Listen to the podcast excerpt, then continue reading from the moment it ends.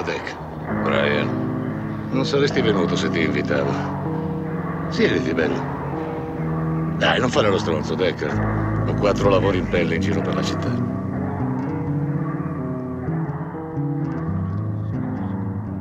Lavori in pelle. Così Brian chiamava i replicanti.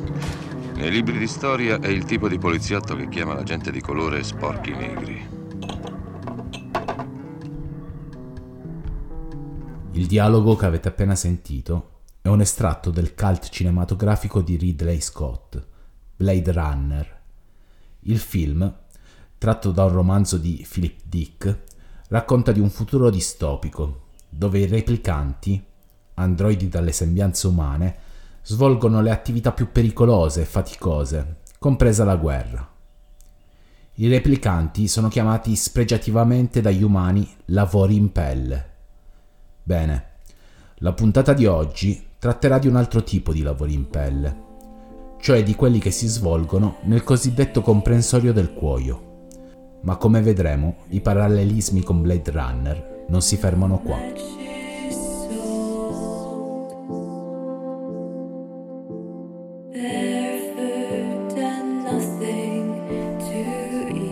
Questa è la seconda puntata di Radura,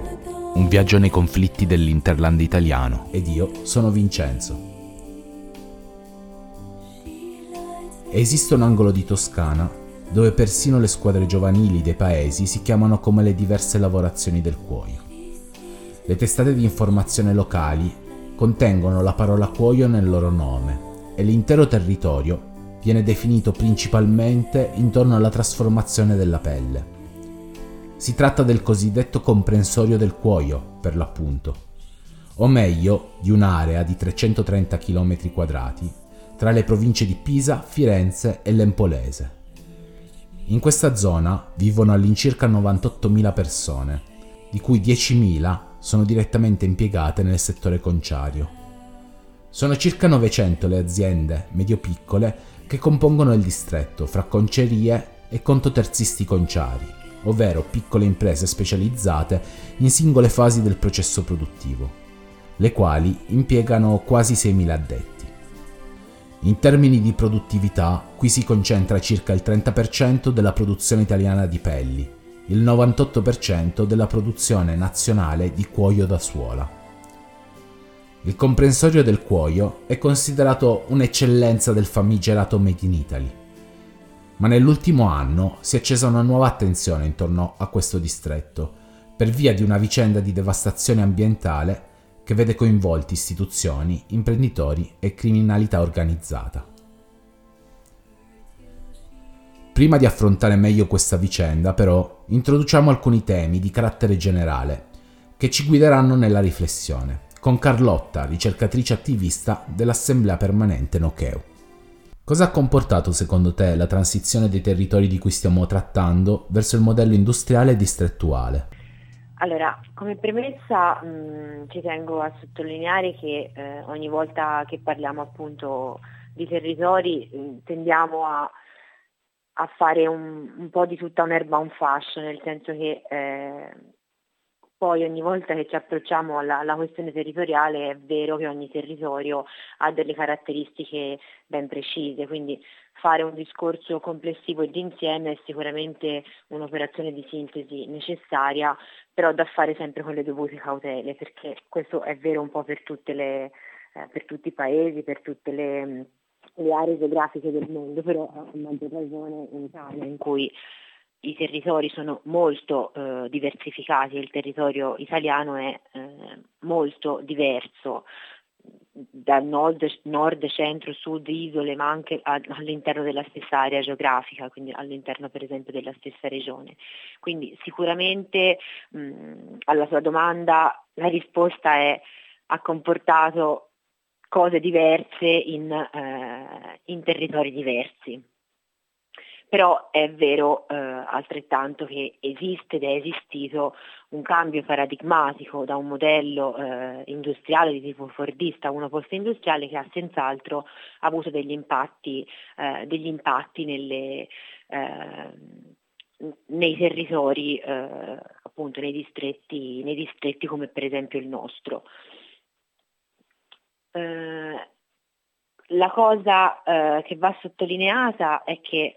quando eravamo appunto all'interno di un modello fordista, le, le province, come per esempio quella nostra, erano province tutto sommato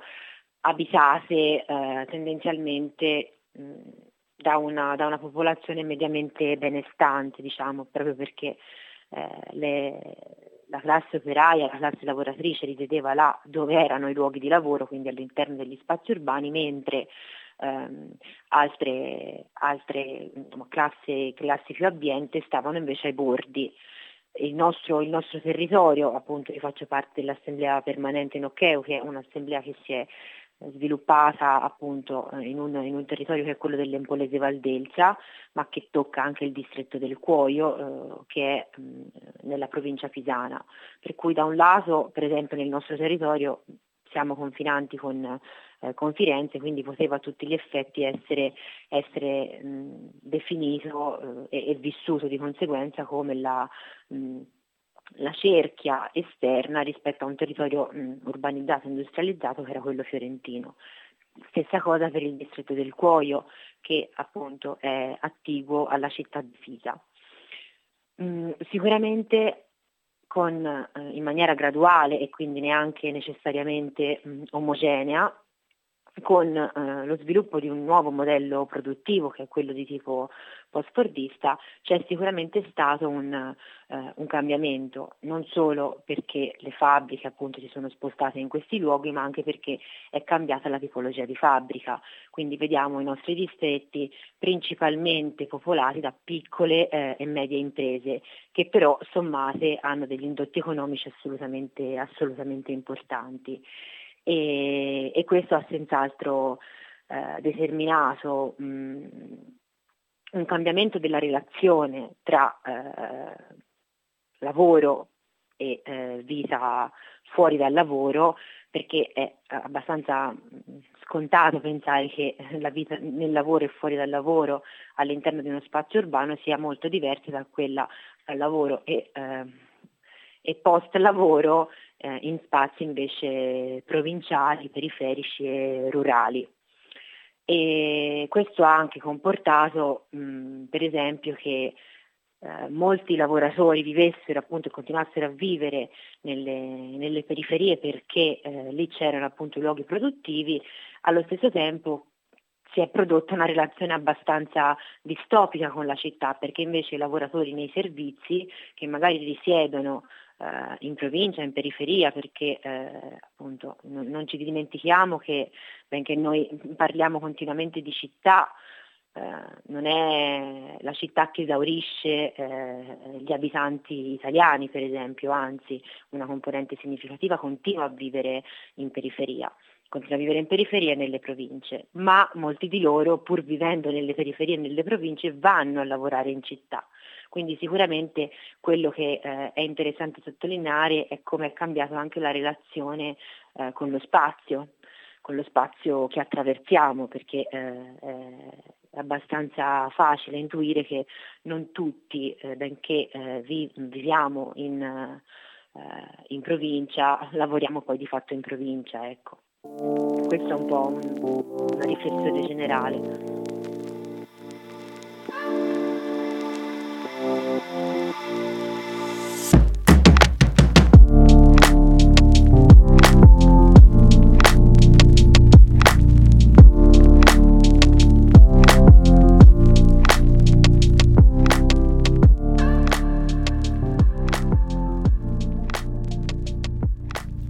quello che dici, emerge implicitamente come il capitale disegni i territori in base alle proprie esigenze. In particolare, in situazioni come quelle del comprensorio del Cuoio e anche delle aree adiacenti, si ha l'impressione di essere davanti quasi a delle monoculture.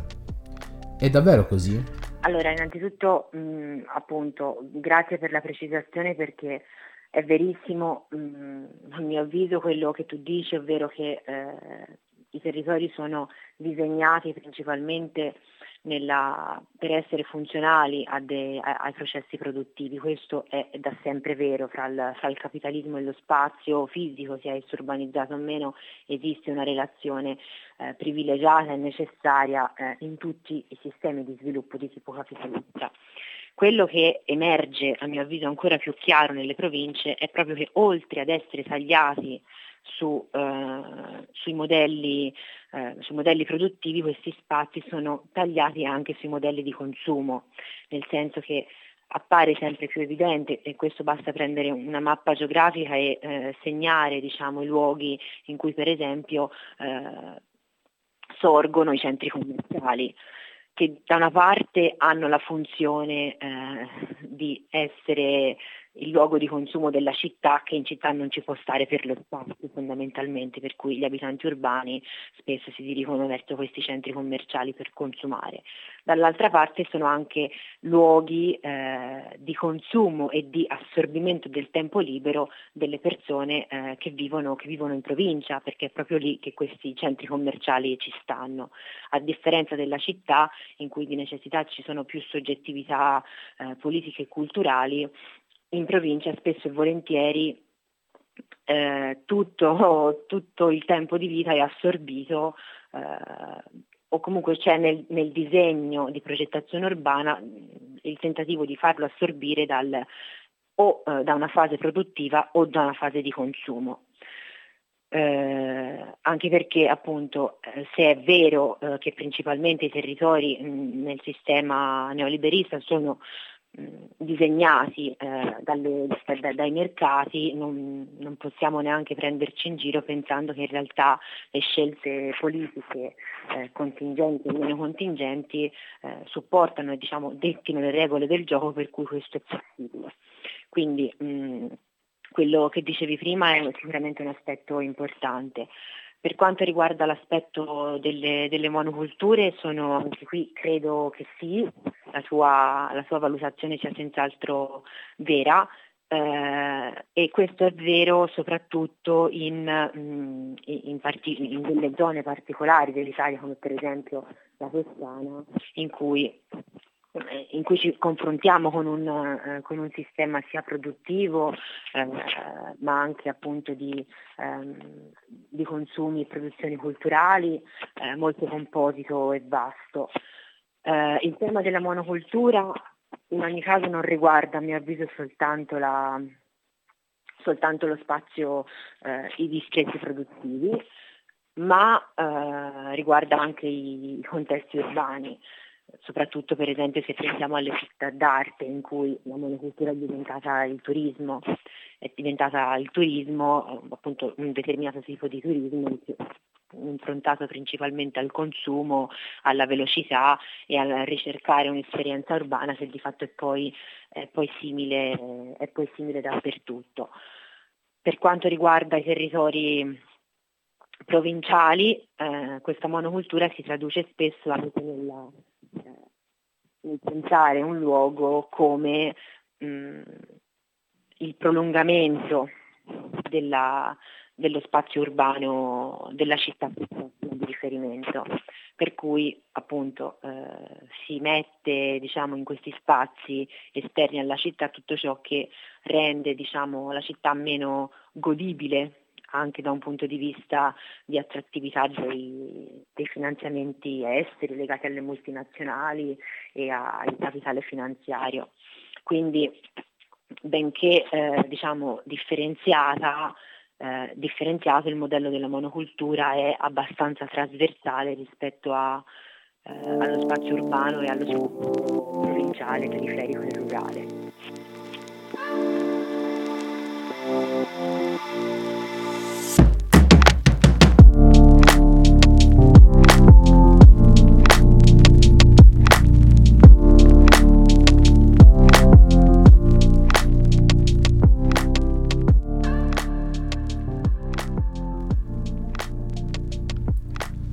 L'arte conciaria è un'attività antichissima, come si può ben immaginare, che si sviluppò in Italia in maniera più marcata intorno al 1200, anche grazie ai commerci delle repubbliche marinare. Localizzazioni conciarie si ebbero prima in città come Pisa, Genova e Venezia, avvantaggiate dalla presenza dei porti, e successivamente a Bologna, Firenze, Milano, Torino e Napoli. La storia della concia è direttamente connessa a quella delle evoluzioni tecnologiche che l'hanno accompagnata, tanto dal punto di vista chimico quanto da quello dei macchinari.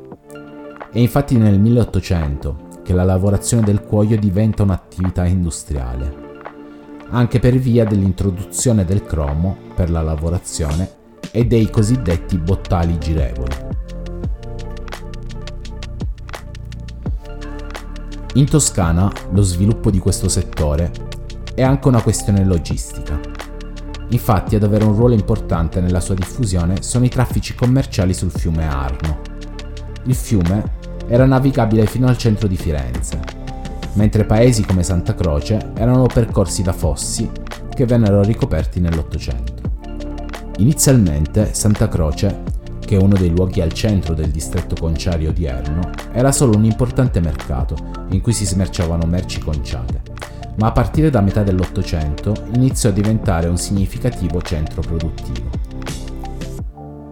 La nascita ed il persistere dell'industria conciaria in queste zone sono da attribuire allo sviluppo dei traffici commerciali, agli effetti della terza guerra di indipendenza, con la richiesta di materiali in pelle e cuoio, e alla disponibilità di manodopera a buon mercato e alla delocalizzazione dai centri maggiori di Pisa e Firenze verso la periferia.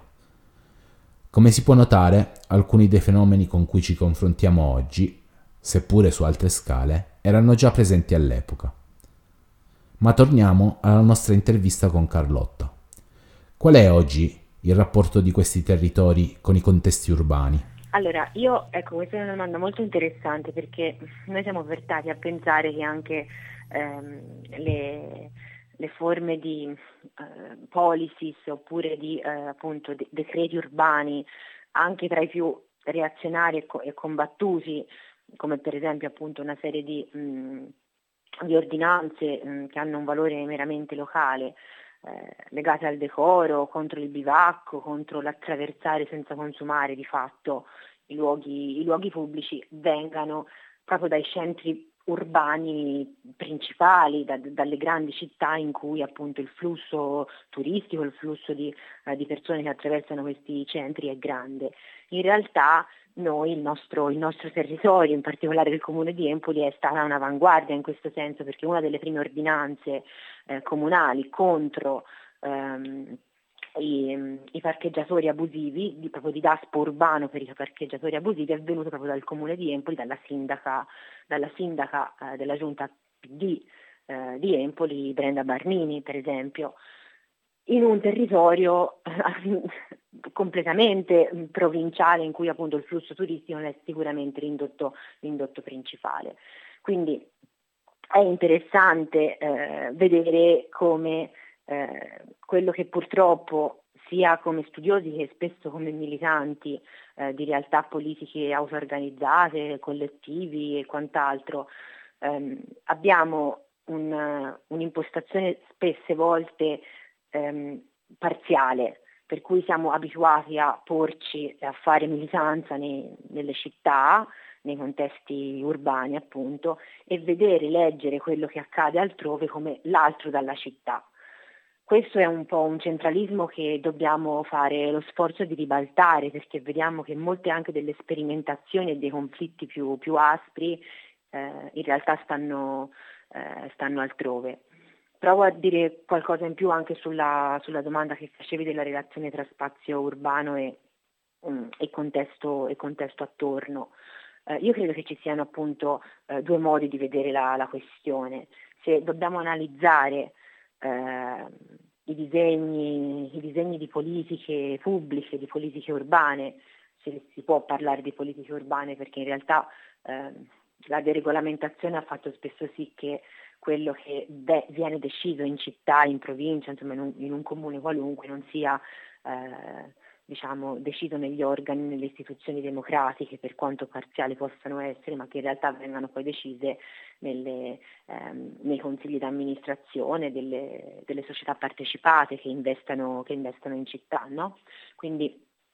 c'è due, c'è due eh, modi di, di, di, approcciare il tema. Da un lato, se guardiamo a, eh, ai disegni di policy, appunto, sicuramente gli spazi provinciali vengono eh, concepiti, vissuti e messi in pratica come il bacino estrattivo per, ehm, per eh, il bacino estrattivo da cui diciamo, estrarre ricchezza che poi viene eh, goduta e messa in circolo altrove. Dall'altro, dall'altro lato eh, questa relazione dobbiamo porcela anche dal basso, ovvero come militanti che, eh, che comunque eh, vivano eh, la, questa relazione come decisiva perché anche chi come noi fa appunto militanza in contesti provinciali poi si trova a chiedere conto di alcune decisioni ai centri direzionali del potere, per esempio per quanto riguarda la nostra assemblea, uno del, degli, interlocu- non degli interlocutori ma della, delle controparti è senz'altro la regione toscana, quindi la regione toscana che ha sede poi nel, nel centro urbano, quindi c'è una, una relazione importante tra luoghi di potere e luoghi delle pratiche.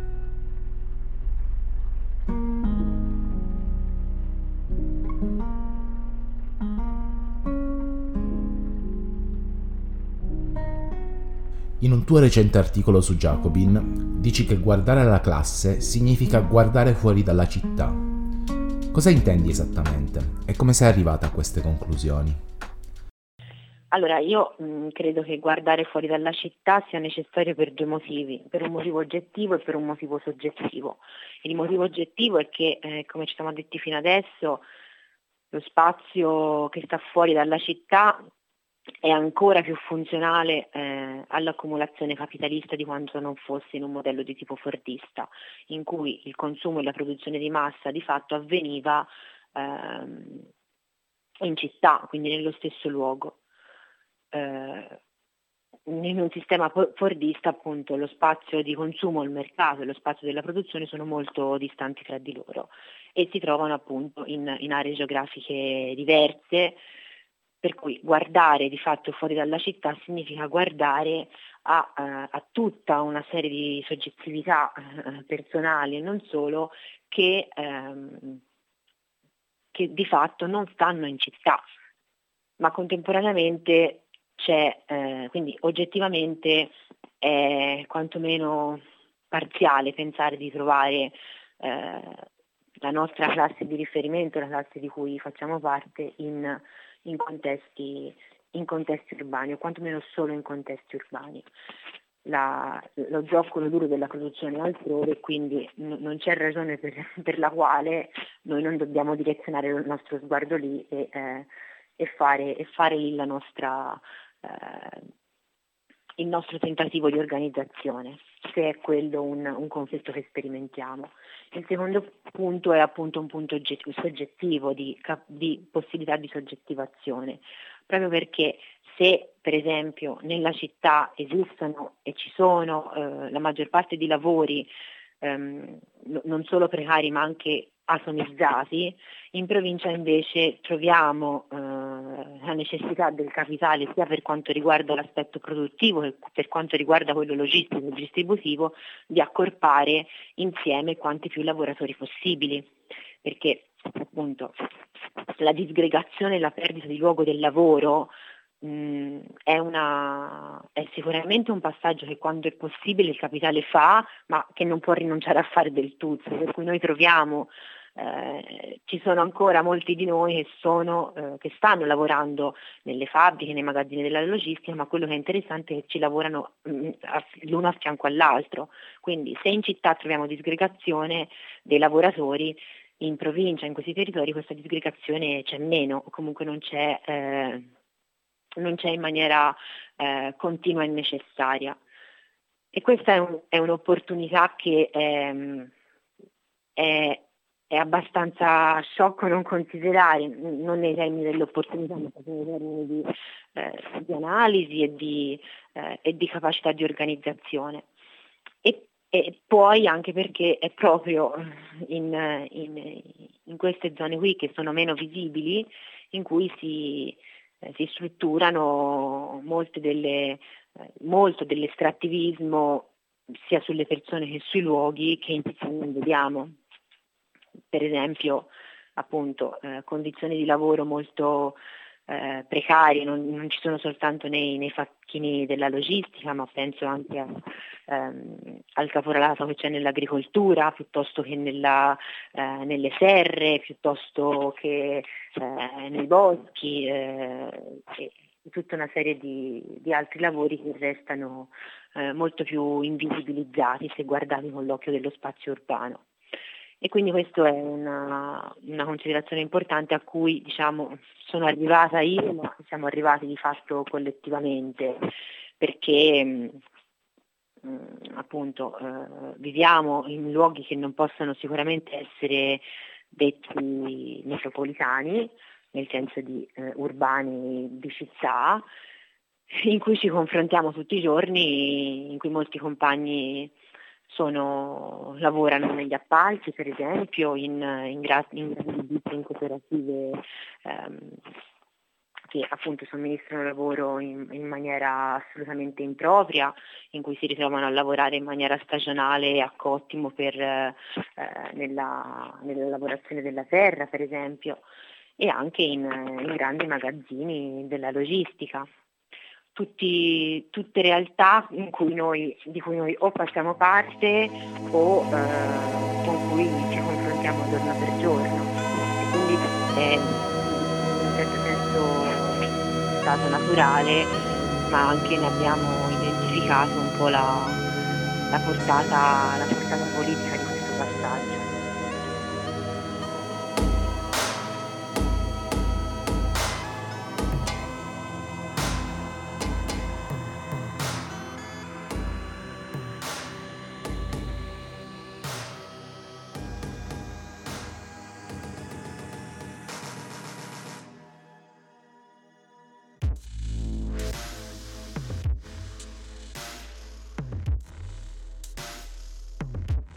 Nell'aprile 2021 il comprensorio del Cuoio vive un brutto risveglio. Il distretto, che negli ultimi anni era stato presentato come un simbolo della sostenibilità e dell'economia circolare, viene travolto da un'inchiesta che riguarda lo sversamento dei rifiuti conciari, non adeguatamente trattati, all'interno del materiale da costruzione di cantieri sparsi per tutta la Toscana. Il cosiddetto cheu non conforme Nell'inchiesta sono coinvolti imprenditori del settore, istituzioni locali e regionali e figure collegate alla criminalità organizzata. Gli abitanti delle aree interessate dalle infrastrutture inquinate si sono da subito organizzati intorno all'assemblea permanente Nocheu per pretendere la bonifica e la messa in sicurezza del territorio. Una vicenda evocativa da vari punti di vista, di cui andiamo ad esplorare alcuni aspetti con Samuela, attivista dell'assemblea. Allora, ciao, grazie per questo invito. Eh, cercherò di essere più chiara possibile anche se la vicenda è estremamente complessa. Dunque, il CHEU è il trattamento dei fanghi conciari. Eh, diciamo che per eh, conciare la pelle occorre tantissima acqua e ormai da molti decenni si usa il cromo per eh, ottenere una pelle praticamente immarcescibile e perfetta da un punto di vista tecnico, visivo e al tatto. Quindi si producono una serie enorme di metalli pesanti e di rifiuti altamente tossici che costituiscono un gravissimo problema da, da decenni. Diciamo così, se negli anni immediatamente successivi al dopoguerra si buttavano direttamente in un canale che poi finiva nel fiume Arno e quindi poi in mare, pian piano si sono, degli, si sono creati dei depuratori già a partire dagli anni 70, ma comunque si creava una quantità enorme di fanghi allora, agli inizi degli anni 2000 è stato creato un depuratore gigantesco, è il depuratore più grande d'Europa, che si trova appunto a Santa Croce sull'Arno, che è il centro principale del distretto del Cuoio in Toscana, che tratta i fanghi di risulta dalla lavorazione del cuoio e li sottopone a un trattamento termico a circa 250 gradi in maniera tale da renderli una specie di polvere. Ecco, quello è il cheu. E il CHEU, eh, se ottenuto correttamente, riceve una certificazione, riceve un codice, il codice europeo dei rifiuti, quindi CER 910112, e se opportunamente trattato potrebbe essere correttamente utilizzato eh, insieme al cemento oppure legato con del pietrisco e quindi riutilizzato come materia prima seconda. Ecco, questo in teoria. Nella pratica è successo qualcosa di diverso, eh, cioè è successo che almeno dal 2018, quando sono partite le indagini del nucleo distrettuale antimafia di Firenze, in seguito a una segnalazione di un cittadino e in seguito a delle, degli accertamenti fatti dall'ARPAT, si è visto che questo CHEU ai test di cessione non era inerte, cioè rilasciava sostanze tossiche e quindi non poteva essere riutilizzato eh, come riempimento stradale, come materiale eh, da usare nelle costruzioni, come invece è avvenuto, ma doveva anzi essere smaltito in discarica, ovviamente ad un costo al, quantomeno triplo rispetto a quello che garantiva, in questo caso l'andrangheta, che prendeva quindi un materiale problematico e lo seppelliva ovunque. Ecco, dal 2018 sono stati individuati dalla magistratura almeno otto siti in cui questo CHEU non conforme è stato sepolto, ma da quando poi i risultati delle indagini sono emersi, cioè a aprile dell'anno scorso, nel 2021, ne sono stati già trovati almeno altri 5, quindi un totale di 13 in tutta la Toscana. Questo CHEU quindi è un materiale che rilascia sostanze tossiche ed è presente in, quantitativi veramente giganteschi, si parla di migliaia di tonnellate in tutta la Toscana. Eh, io abito a Empoli e qui a Empoli ce ne sono oltre 8.000 tonnellate in un punto eh, sotto una strada, una strada regionale che va da Empoli verso Siena, la 429, che in effetti è una variante che è stata costruita due anni fa e, e il CHEU infatti è stato sepolto lì a marzo del 2019 eh, ma ci sono tantissimi altri posti in Toscana, a Pontedera, eh, in un parco che si chiama Green Park, eh, a Pisa, nell'aeroporto militare, dove è già stato tolto, ehm, ma poi c'è un altro sito sempre a Pisa, poi a Massarosa, a Montaione, insomma sono davvero tantissimi posti in cui si trova questo SEO inquinante.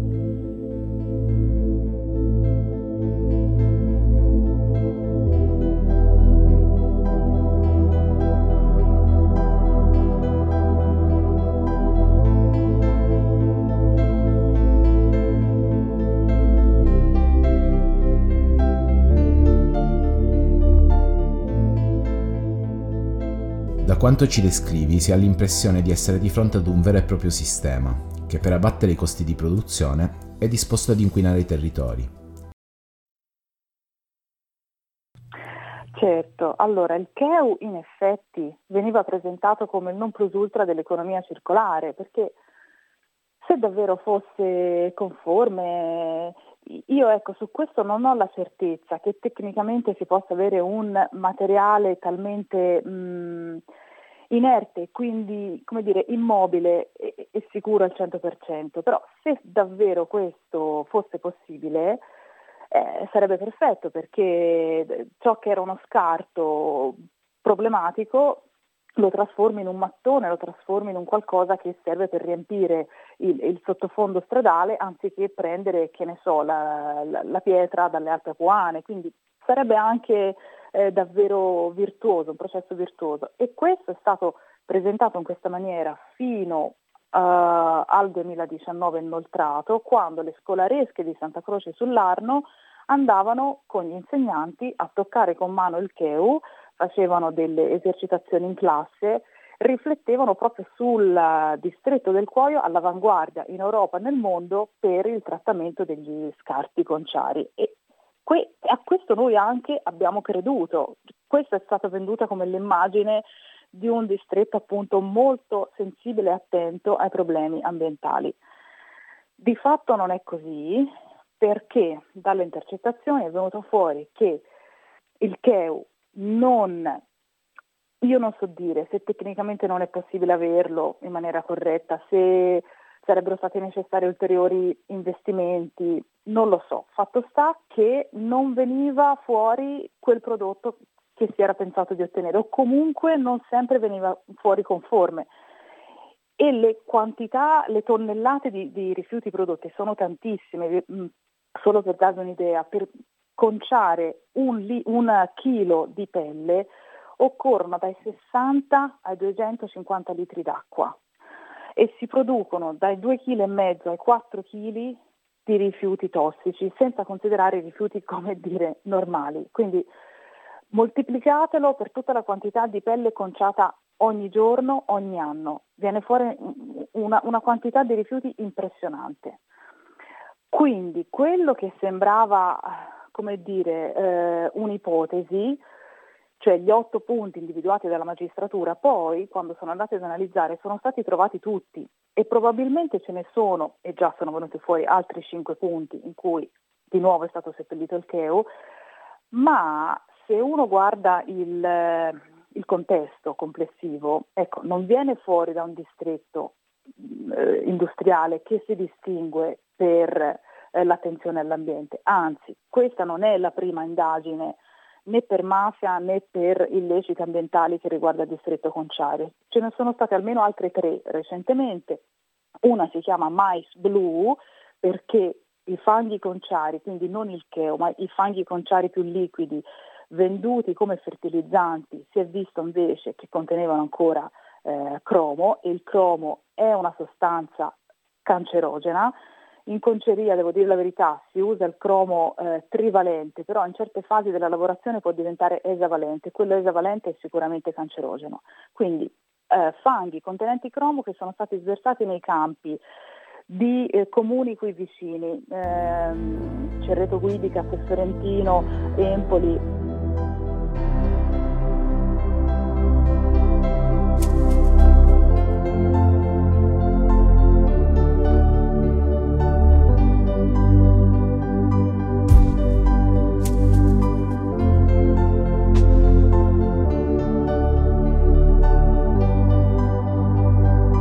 colpito quanto dicevi rispetto alle scolaresche che vanno a toccare il cheo con mano. Specie in tempi di lotta contro l'alternanza scuola-lavoro, è interessante notare come in certi territori si cerca di organizzare l'intera vita, dalla formazione al consumo, intorno a un'identità, un'ideologia collegata ad un certo tipo di produzione.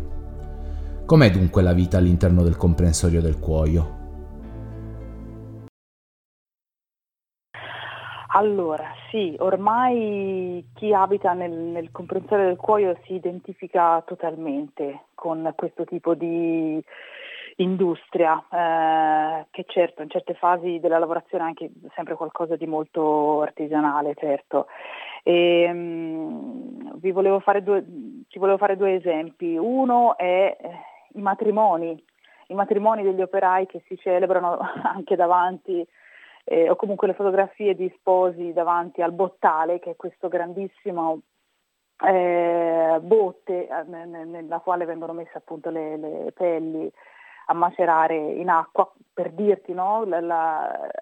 la, potenza anche simbolica di questa, di questa fabbrica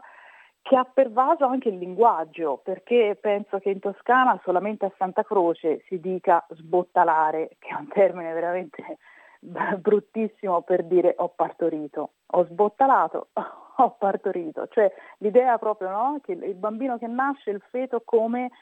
tirar fuori la pelle da, dal bottale. Quindi è, ormai fa parte di, di quel distretto lì e soprattutto a un livello talmente pervasivo che né i politici né gli abitanti sono in grado di immaginare un, un futuro diverso, cioè pensare di chiudere quelle fabbriche vuol dire il deserto, la morte, non, non, non c'è un'alternativa, non si è in grado di pensare un'alternativa, perché ormai dalla fine dell'Ottocento tutte le, le conce si sono trasferite a Santa Croce e dintorni perché è una zona ricca d'acqua, si trova accanto al Padule di Fucecchio ed è collegata bene appunto all'Arno, quindi eh, raggiungibile eh, via fiume un tempo, no? quindi ben collegata sia con Pisa che, che con Firenze e, e, poi per questi motivi storici da lì si è sviluppata eh, la conceria poi chimica e non si è più spostata da lì, ecco, ha, ha riempito diciamo, l'immaginario collettivo e dà lavoro mm, secondo le ultime stime, circa 6-8 mila persone nonostante la crisi. Quindi è ovvio, è ovvio che c'è come dire, il ricatto occupazionale, ma poi c'è anche un discorso di... Mm, non è così semplice come che, che, ti posso dire l'Ilva di Taranto, anche lì c'è un ricatto occupazionale per cui eh, se smetti di produrre eh, muori perché non, non, hai più cibo, non hai più soldi per andare avanti, ma se continui ad andare avanti in quella maniera di, di inquinamento alla fine morirai di un, di un tumore ai polmoni. Ecco, a Santa Croce è simile ma, anche diverso perché non c'è un unico imprenditore ma almeno 400-500 realtà diverse, piccole, medie, grandi, eh, ci sono pelletterie che lavorano come contoterzisti, ci sono operai che con il passare del tempo sono diventati a loro volta imprenditori e quindi i lavori eh, più umili e più faticosi man mano sono passati ai meridionali e adesso poi ai senegalesi, quindi agli extracomunitari poveri che oltre al ricatto occupazionale hanno anche il ricatto del eh, rinnovo del permesso di soggiorno. E negli anni Ottanta, quando c'era il boom, insomma qui vivendo nella zona, eh, il Santa Crocese è un po' il simbolo del, di colui che è diventato, che si è arricchito appunto lavorando un lavoro diciamo faticoso, brutto, puzzolente, ma che gli ha permesso di comp- comprarsi la Porsche. Questo è e quindi ecco che eh, gli operai portavano i loro figli a sentire il puzzo delle conce di Santa Croce e gli dicevano questo puzzo di merda è il puzzo dei soldi. E io me lo ricordo quando ero piccola, quando passavo di lì, non abito a Santa Croce, ma appunto a Empoli, sono pochi chilometri di distanza, ma è come andare in un altro mondo, mi ricordo che passavo e, e c'era questo puzzo insopportabile. Ecco, da 20 anni fa sicuramente il puzzo è molto diminuito, ma è rimasto, è rimasto diciamo, questa stessa mentalità. E, e, quindi è molto difficile sia parlare con gli operai sia parlare con gli imprenditori eh, perché sembra di, di parlare male di quella che è considerata un'eccellenza toscana. E ti devo dire che, che, sicuramente lo è, nel senso che poi il, il prodotto in cuoio che si vendono, che ne so, nelle vetrine a Firenze, c'è anche tutta una lavorazione artigianale che, che è frutto di passione, di, di, di, tecniche, però c'è anche questo lato oscuro che non possiamo continuare a, ad ignorare. Ecco. E,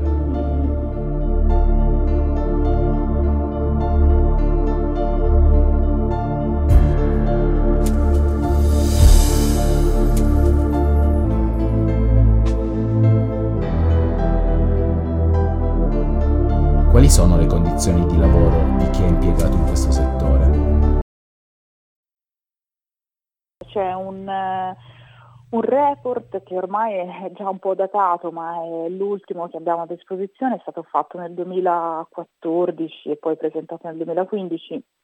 dal Centro Nuovo Modello di Sviluppo eh, di Vecchiano, quindi da Francuccio Gesualdi,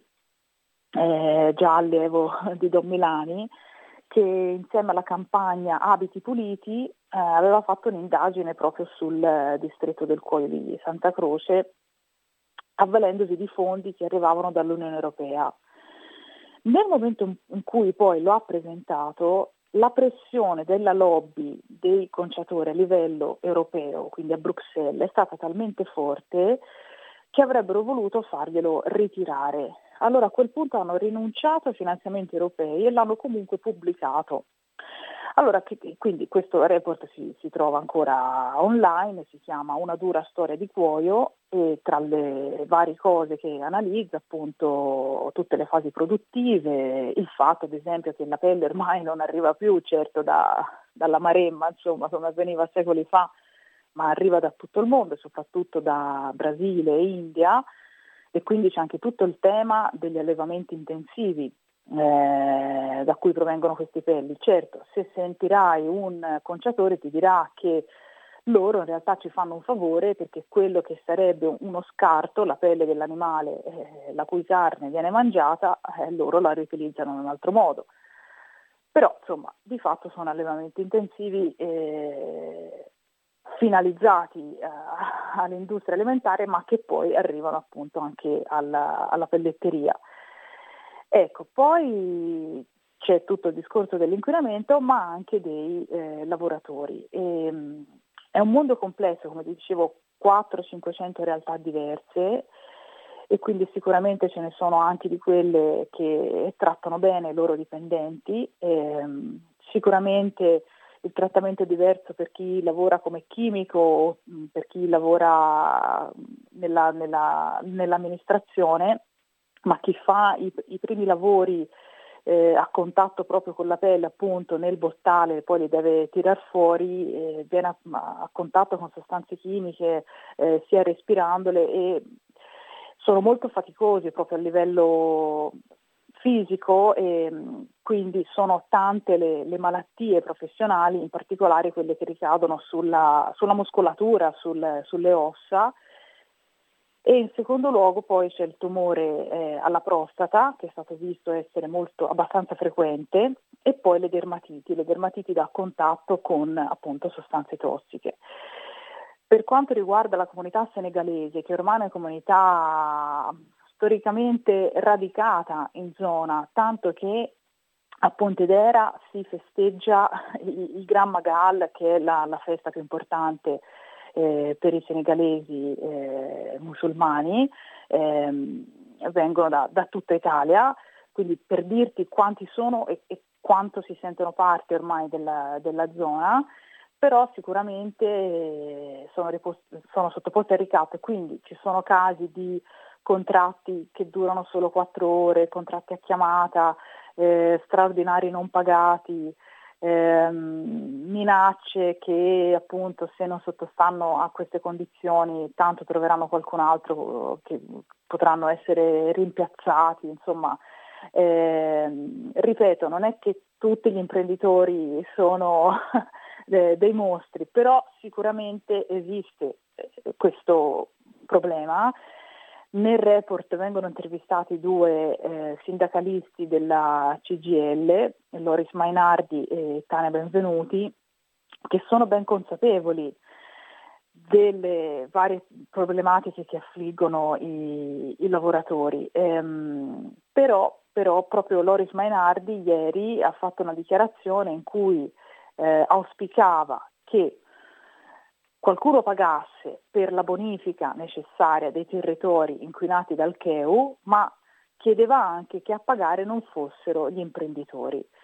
E questo perché? Perché questi imprenditori sono consorziati appunto in un consorzio eh, che se dovesse pagare i centinaia di milioni di euro eh, necessari per la bonifica probabilmente eh, andrebbe in crisi visto che c'è anche la crisi economica, visto diciamo, questa vicenda, appunto il sindacalista eh, auspicava che non fossero gli imprenditori a pagare.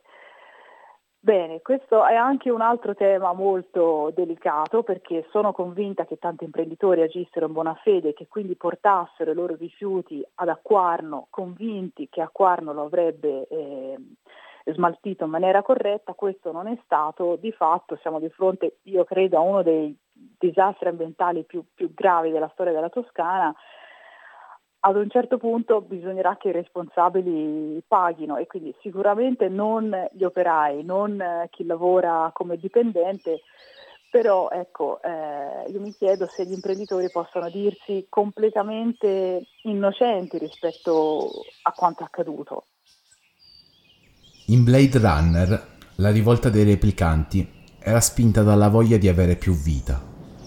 di un'esistenza non circoscritta allo scopo per cui erano stati pensati. In un mondo in cui i territori e chi li vive vorrebbero essere disegnati intorno ad un unico scopo, forse gli echi di quella rivolta cinematografica non ci appaiono così lontani. In fondo è questo che chiediamo, più vita, più vita vera.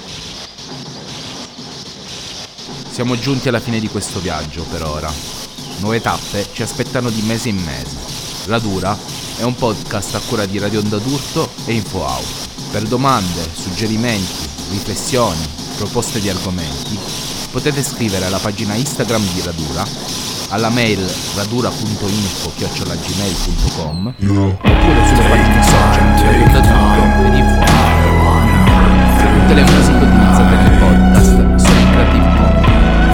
Potete trovare i credit nella descrizione dell'episodio. Grazie per aver ascoltato Radura, un viaggio. In